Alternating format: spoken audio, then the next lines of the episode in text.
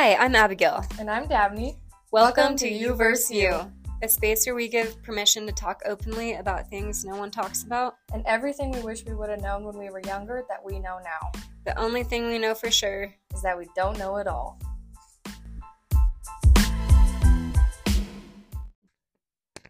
Alrighty, guys, welcome back to another week of our podcast.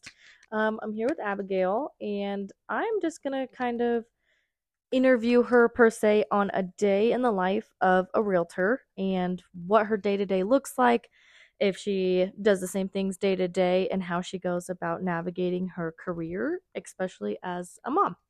So, to start off, Abigail, just take us through your day from morning to evening. Yeah. Like, time time and everything what Okay. does it look like for you Okay, I'll do today, for example. So today is a Thursday. Um, so this morning, um, I was, I, so I have a two-year-old, and he goes to daycare every day, Monday through Friday. Um, and he usually goes between like eight thirty-nine, and then I usually get him around three thirty or four. Um, and I guess my days look very different. Like we're on summer, obviously, right now and usually like the rest of the year my husband is a teacher so my days look different then so but anyways this morning i was supposed to meet with someone at 8 a.m and um a lender actually and then just to like meet and have coffee which is like probably the bulk actually a lot of people don't know of like lenders and realtors mm-hmm. it's a lot of procuring relationships between lenders and realtors Right. with having coffee and like getting together because as a realtor we get bombarded with lenders of like can you refer me? Because a lot Right. of lenders business comes from realtors. Mm-hmm. and part of that is like you have to build relationships first just like with anything. So Right. actually a lot of like my meetings are actually with lenders just like building relationships there. Um so anyways i had that scheduled at eight then that fell through. And brooks went to school brad took him at 8.30 and then i actually had a listing appointment at 10 so i scheduled that up sooner and i went out there and that took a couple of hours and then i came back home at so i got home at noon and then i wrote contracts for them to sign and then that took about an hour and then i came here to record. And then when we're done i will probably go to the gym. Usually i go to the gym in the mornings but now i'm realizing my days are all different and then after the gym i will go get brooks from school. And then we will go home and usually it's around like four o'clock by Mhm. that time. And um then i will get dinner ready. One of us will cook during the school year. It's usually me. Um we'll just kind of like play. And i try to like turn stuff off when i get home at four.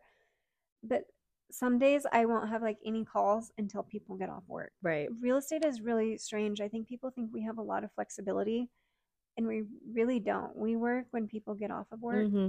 and we also work when people are working. yeah that was going to be my next question is everybody gets into real estate because they want more hours and they want more flexibility Yep. but i was going to ask you like how do you maintain that when you go home because like you're a mom so you want to be present you have a family but at the same time your business might suffer if you don't answer the phone Yes. so how do you go about navigating that That's a great question. Um, so I don't know. it's actually, and I was just thinking of this yesterday, and I was like, I don't know. Like maybe I'm 28. I have a little toddler. I grind. Like I'm real estate full time. My husband's a teacher. I don't rely on his income. Mhm. We're literally like, we're both. We both have to pull our weight. We can't live off of one income. mm-hmm. Um, so, and I'm like, is it easier for a lot of my like colleagues and stuff? Because a lot of realtors, like, they do it kind of as a side gig, and I, and some d- don't. It's all different for everybody. But I'm like, this is like really hard. And I had a lady call me last night about listing her house, and she called me at like five. And Brad had just gotten home, and it was like raining outside, and I literally ran out to my car to take the call because it's so loud in my house with Mhm. a toddler and dinner go it was just to get quiet i go into my car and that phone call lasted like an hour and it's just like nonstop. It Right. really and then by that time dinner was already served and I kind of miss that. But it I can't not take calls because as you know, Mm-hmm. if you miss a call, they'll call the next person. Right. Or I don't know. It's just a very like I know you have to have boundaries. Um and I guess I'm kind of getting better at it, but even last year I remember I would be outside in my backyard at like nine o'clock at night, like Right. hiding from my family, taking calls from clients. Because Yeah. that's just what I had to do. So like and I this morning I was up at 5 a.m. I take my dogs for like a two mile walk every morning. So that's another thing. I, every single morning I take my dogs for a walk because if they don't get walked, I'm gone usually from the house all day Mhm. and they will like chew stuff, like, Terrorize your house. terrorize, terror on the house. So, um, but yeah, and like today, I like did some laundry. I throw laundry in before I leave. When I get back home for lunch, I'll take the laundry out and fold it and stuff. So I try to do stuff during the day that needs done. mm-hmm. That eh, I don't know, dude, but it just seems like my days are all different. Mm-hmm. But um, it it is nonstop. Right. So for somebody like wanting to get into real estate, you mentioned you had a listing appointment today and it lasted a few hours. Like Yep. what does uh, your typical listing appointment look like? Another very good question. Um, so what happens usually is someone will call me and say, "Hey, I'm thinking about selling my house. I a lot of my business is all referrals now, which is awesome Oh, yeah. Um, and they're like, "I was referred to you." And we do our business model a little bit different. Um, I typically do a flat fee when I sell someone's house. So that's usually why they got referred to me is because our commissions are negotiable and they're usually a lot less than what the typical um, agent charges in Cheyenne at least. And um, so that's they usually want to talk about that. They're Mhm. like, "What's your flat fee?" Um, but I don't give a number or anything until I've seen the house Right. because it's very hard to run comparables and see what like compare homes without being inside of a home. Mm-hmm. So, anyways, she gave me all the rundown of her house and everything that they need done, and then I, um, then I set up a time to go, which is your listing appointment. Mm-hmm. So today I went out there, and I just let them give me the tour. They just give you the tour of the home, and then I ask them like, "What's your timeline? What are you guys thinking? Um, how much money do you need to make? How much money would you like to make?" Mm-hmm. And then I get out my calculator and I start running numbers with them.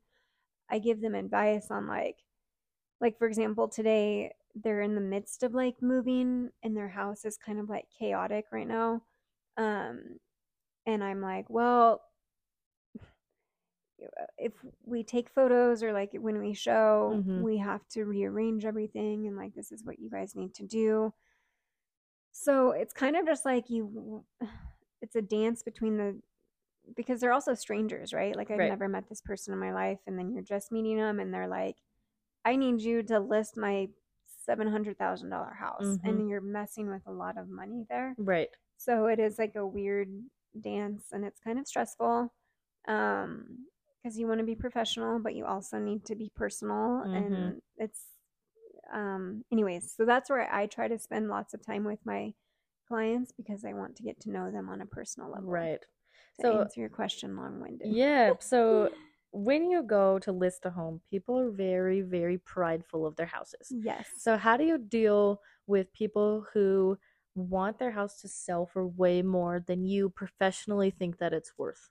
Another great question. this happens to me all especially now that our market has shifted. Mm-hmm.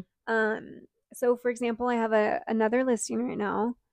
Um, when I went out, she was referred to me. She was a for sale by owner, and for sale by owners, for whatever reason, especially now that the market has shifted, they have a very hard time selling their home, usually because they're overpriced. Mhm. And where that comes in is they see what their neighbor has their home listed for, or like kind of in the area, and they go, "Well, I could do that too." They- Right. they're Wyoming is a non-disclosure state, meaning when you sell your house by state law, you do not have to report what you sold it for, and Mhm. it's non-disclosed anywhere, so it's not public information. And that's all the data we care about. I only care about what is selling. I don't care what is active. I don't care that your neighbors had their house on the market for six months at a million dollars. Mhm. That doesn't mean anything. I only care about sold data.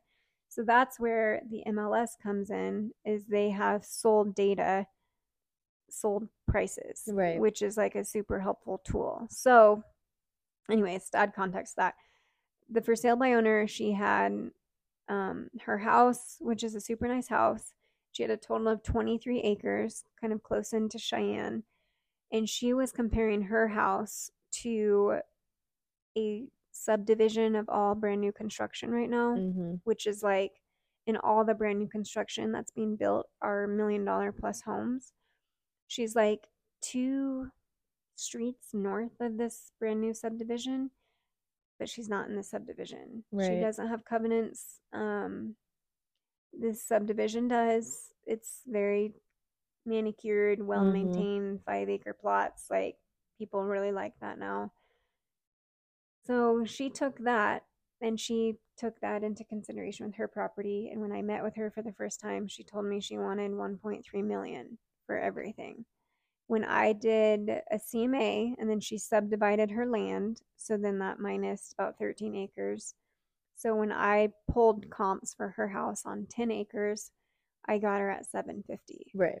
So that was like a huge discrepancy Mhm. and it was tricky and i said well what's your game plan she's like well i need to move by september 1st and this was like early july um, and i'm like well this is what's on the market right now this house same specs as yours Mhm. has been sitting for 260 days it's too high Yeah. so then you take that so you kind of literally have to show them but it's they still get emotional Mhm. they take it personally but at the end of the day i am the expert they are the boss Right. i could tell them all day like you're at 750 or less um, our contract is for a lot less actually that we have on it Mhm. um, but ultimately she could list at 3 million Right. it's up to her Right.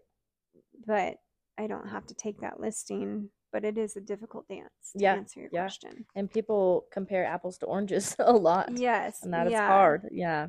Yeah, so it's very like you can't compare new construction, and her house was built in 2004. That's like a Right. lot of years of difference, and um, there's just so many things you have to take into consideration Mhm. that everyday people don't know if you're not in the real estate industry. Right. Which is hard because people don't like realtors because they think they get paid too much for not adding a lot of value for just selling a house Mhm. but there are a lot of tools and knowledge and like years of being in the industry that are advantageous to people that they don't consider. But at the end of the day, you want your house sold, and you're good at selling the houses, so they have Exactly. to trust that you know what you're doing. Yep, exactly. And I tell people to, I'm like, my job when you hire me is to sell your house in the least amount of time for the most amount of money. Right. That's hard for people to understand. Mhm. Some, it's just a very strange dance. So Yeah. I try to be very gentle. I'm actually probably not very good at it because someone will be like, well, I want 850 and my comps are telling me like 700. A lot of times I've lost listings too mm-hmm. because I get in too low Right. and they don't like that. Right. Yeah. My next question was so we've worked together on a few deals, and one thing I love about you as a realtor is I feel like you're very honest. Thank But you. do you feel like that has been almost like hard, and maybe you've lost some deals for your honesty? Yeah, that like what I was just saying. I and I don't. It's called buying the listing, or what is it called? It's um yeah. You price someone higher because everyone likes a higher number when they sell their house to get the listing, and then once you get it, you drop the list price by a lot. Um, so I never, and I tell people, I'm like, you can fire me at any time. That Mhm. should be out in the open. Every dollar is negotiable. This is what I might charge you. How does that feel? Mm-hmm. Um, I try to just be very like put everything out in the open because that makes them trust me more. Right. Um, but also I'm like, you're you're too high. I'm Mm-hmm. like don't know what and that has not gone well Right. and people have shopped other realtors and Um, and sometimes I am wrong, Mm-hmm. which is it, it's all personal opinion when you come down to it. Right. Um, but yes, being honest can go both ways. Absolutely. Mhm. So, for the general public, somebody wants to sell their house and they come to you and say, Hey, what are some things that I can do to my house to up the value? What do Mhm. you automatically tell them to do? Like, just in general, Yes. say if they have a basic house, like, Yes. what ups the value the most on a house? First thing I would say is air conditioning. Air conditioning actually helps tremendously. Um, appraisers, we adjust for air conditioning units, um, meaning we either add or deduct from a potential purchase or list price depending on air conditioning. Mm-hmm. I, and I try to explain to people too when an appraiser comes in, they look at square footage, bed and bath count, overall finishes, quality of the home, um, and garage stalls, and location. Mm-hmm. It's also tricky when someone, I just had this happen. She said to me, I spent $12,000 to do this enclosed sunroom. The buyers are getting this for free. That's not how it works. If you do a $50,000 kitchen remodel, you are not getting that back. Right. You're it's a it's an appeal. Your house might sell faster than your Mhm. next door neighbor that doesn't have something that you have, but you're not getting more money out of it. If Right, that makes sense. right. Um, a lot of people will do like sod or landscaping, and they think that is at. They're like, I spent ten thousand dollars on sod. Mm-hmm. Add that to the list price. That doesn't transfer. It's curb so appeal. it's curb appeal Mhm. exactly. It's appealing, but it doesn't net you more money. Right. So uh, if two houses are next to each other, one has landscape, beautiful sod, they both have five acres, and one just has better landscape.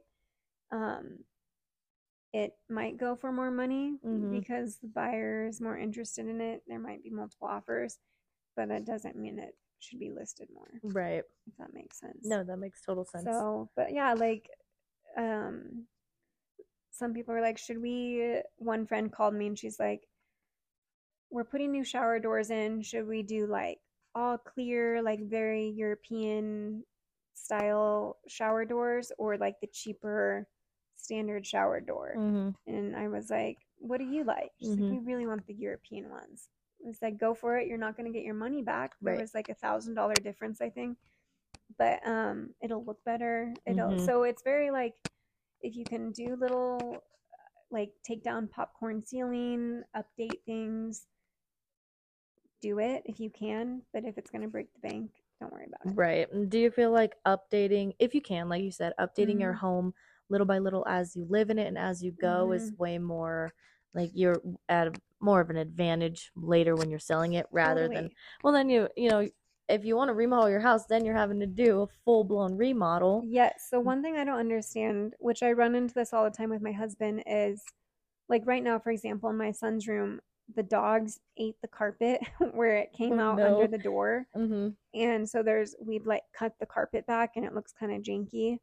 And I know there's wood floors underneath that carpet, so I want to remove that carpet. And Mhm. Brad's like, "We'll do it when we move." And I'm like, "Yeah, but it'll look like you want to love your home that you're in while you're in it." Right. So I tell people like if you want air conditioning, put it in now. Like Mhm. eventually you're gonna have to do it because Right. it's gonna net you more when you sell. Yeah. Why not not just do it? Yeah. That's a really good point because I've also talked to my husband about that. It's like we've talked about doing little things, but we've we don't know if we want to rent our house out eventually or sell it. And so we've talked about, well, let's do this if we sell it. And then he made a really good point, like you just said. Well, why don't like we bought our house to love the house that we live in, so we're we need to do these upgrades for us, and eventually they're going to benefit us. Exactly. So Yeah, and some people are like, "Well, I'm gonna put new countertops in when we move," but I'm like, if you can do it now, do it because you're gonna enjoy it and like you'll just live in it. And I don't know. So I think if you have the funds to do stuff, definitely do it. But I run in with that. Um, like he, my husband was really mad that I spent. I think I put six thousand dollars into my backyard of sod and like a rock driveway, but my backyard was like dirt and weeds right, and it has been like the best investment ever. We're out Mhm. there all the time. You have a kiddo, and so he can play out there. We're out there all. It is like the best backyard ever.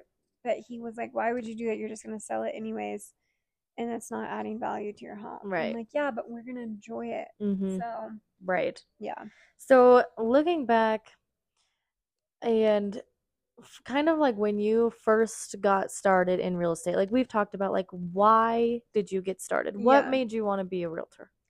um, my I had purchased a home through my now broker, and I was working at a startup company, and things got kind of weird. It was in 2020, and it was almost like there had always been like a voice in my head, like, get your real estate license, get your real estate license. As a kid, I loved looking at houses. When my parents would go look for houses, I would always want to go with them and like understand the.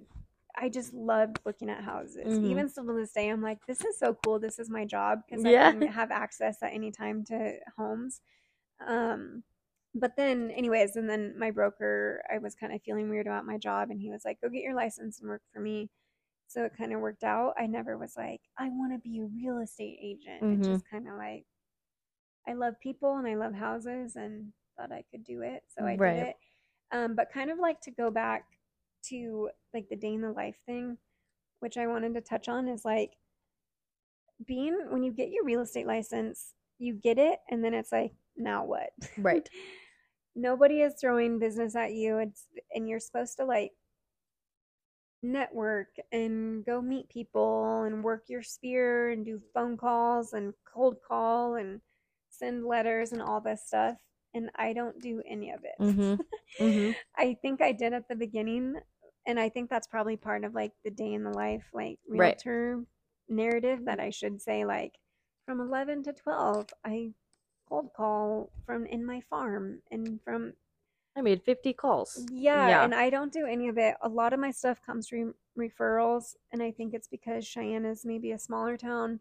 I know a lot of people here, at least I Mhm. think I do, and I discount my fees a ton. Like, Right. I don't think people realize how much fees I do not charge when I sell a home, which might not be great for me, but it is what it is Right. which I think is why I get calls. Yeah. Um, but yeah, that is something I would say if someone got their real estate license. It's like you do kind of have to do all that stuff at the beginning, though. Right. It's like go meet with people and Right. Well, I also feel like people will get their license thinking it's a get rich fast scheme. yeah, Like, have you, when you first started, did you like ever hear that or see that? yes, for sure. And it is. I mean, when you break it down, that oh, I'm gonna get two and a half percent. I didn't even know how realtors got paid when I got my license. right. I was like, I know I get paid somehow, and I remember it was actually um my broker's client was the first house I ever sold and I worked the open house and it was like I got my license on a Friday and then Pat was like can you work the open house on Saturday? I can't I think he had covid actually. Oh, no. and I was like yeah sure. I'll like what do I do? I'll just show up. And the first people that walked in they were like yep we need an agent. We'll take it. And I was like okay. And I remember being on the phone with Pat like what do I need from them? How do I even do this?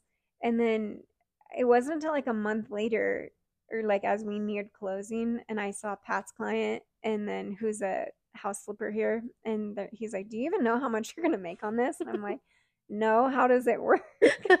and he calculated. He was like, "You're making two and a half percent, I think is what it was." On the purchase price, which was like seven thousand dollars. hmm I think at the end he was like, "You made more money than I did on this." Like, because I think after all the fees were paid out, um, he was like, "Yeah, you." And I was like, "That's a crazy amount of money." Right. And so when you start thinking about two and a half percent on a purchase price of a property, now that house prices are so high, that's a lot of money. Oh, yeah. So yes, I think people get their license and think, "I'm gonna be like." making six figures hmm way faster than I could with any other industry. However, it's very hard to get business in real estate. Right. So I would say that the the get quick rich thing is not true Right. at all. Absolutely. So, say a first time homebuyer comes to you and they're wanting to buy their very first house.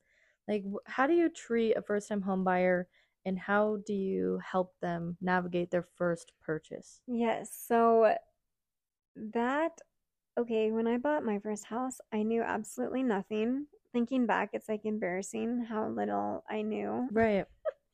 So my first thing is always like, have you spoken with a lender? Mhm. A lot of them don't know that. Right. And um, that's your first thing. Your first step is to talk to a lender.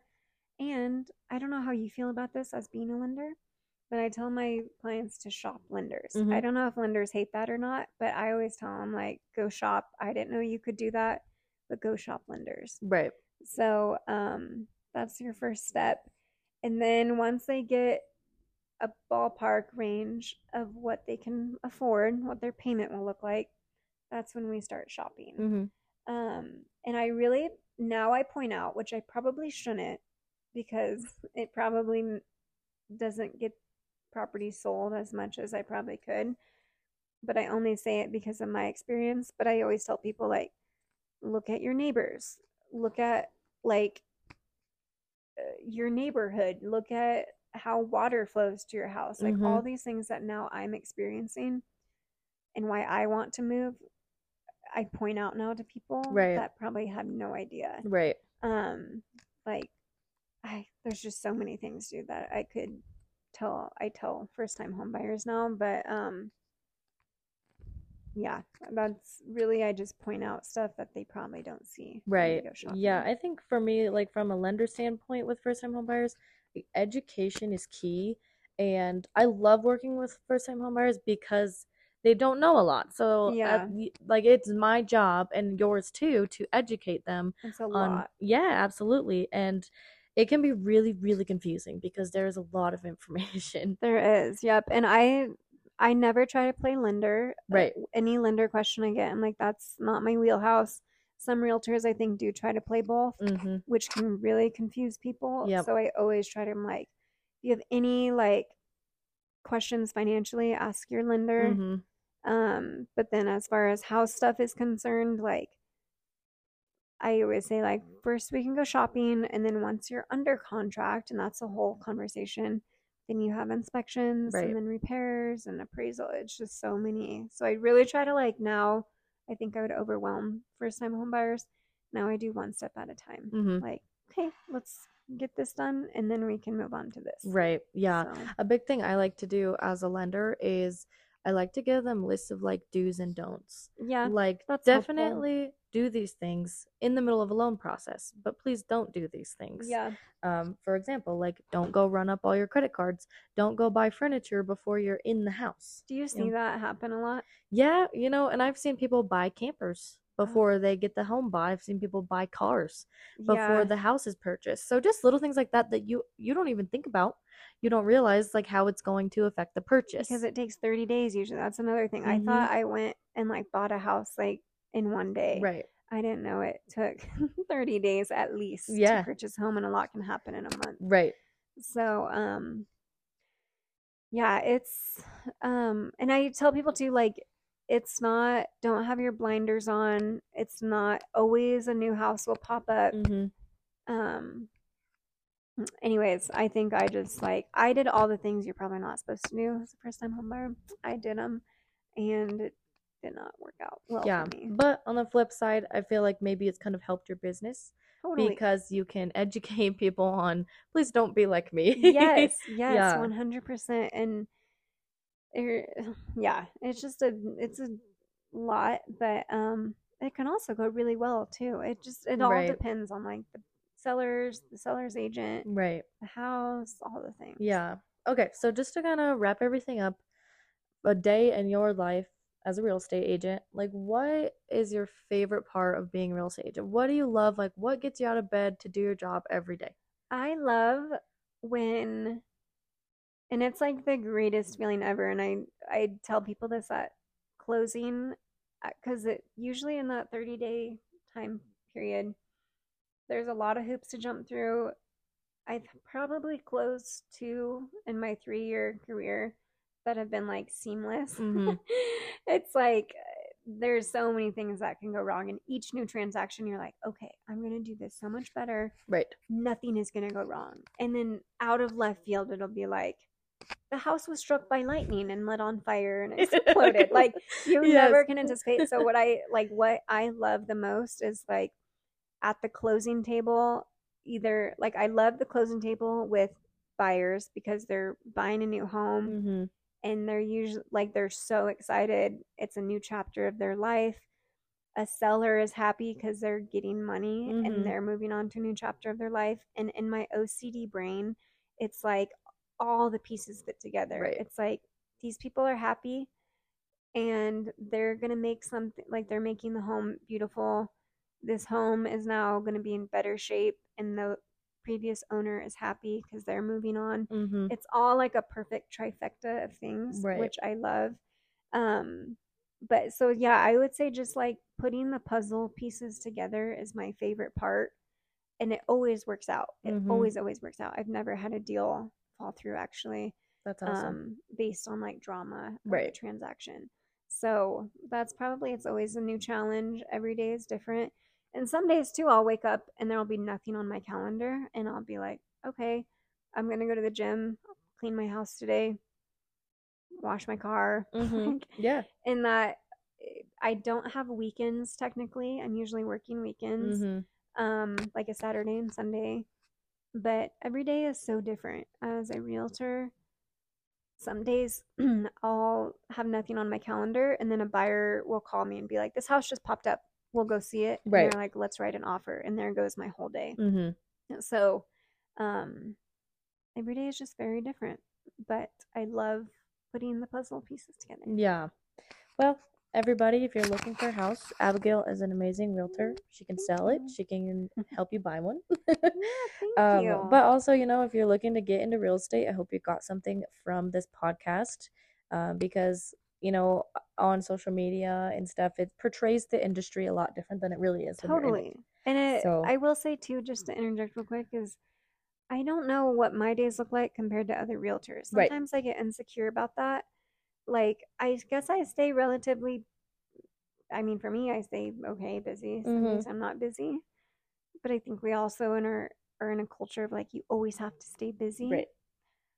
But I don't know, other like top producers here in Cheyenne, like my broker, for example, he's like some days he doesn't even eat lunch. He's so Mhm. busy with clients. Mhm. Um so anyways, it can look very different. Right. I don't know what But at the end of the day, that's also why this is a cool job because your day can be structured sort of how you want it to. Like you don't have to do A plus B plus C like Johnny down the streets doing to Yeah. to get business and be successful. you And do, you know, yeah. your success can look a lot different than Johnny's looks and that is enough for you. That's right. And I like um I just don't I I don't put pressure on my like I I want people to get like what you see is what you get with me. Mhm. I love my dogs and like my son and I love going to the gym. That's like what you get of me too. Mhm. Like Yeah. I'll call people back and be like, sorry, I was just at the gym.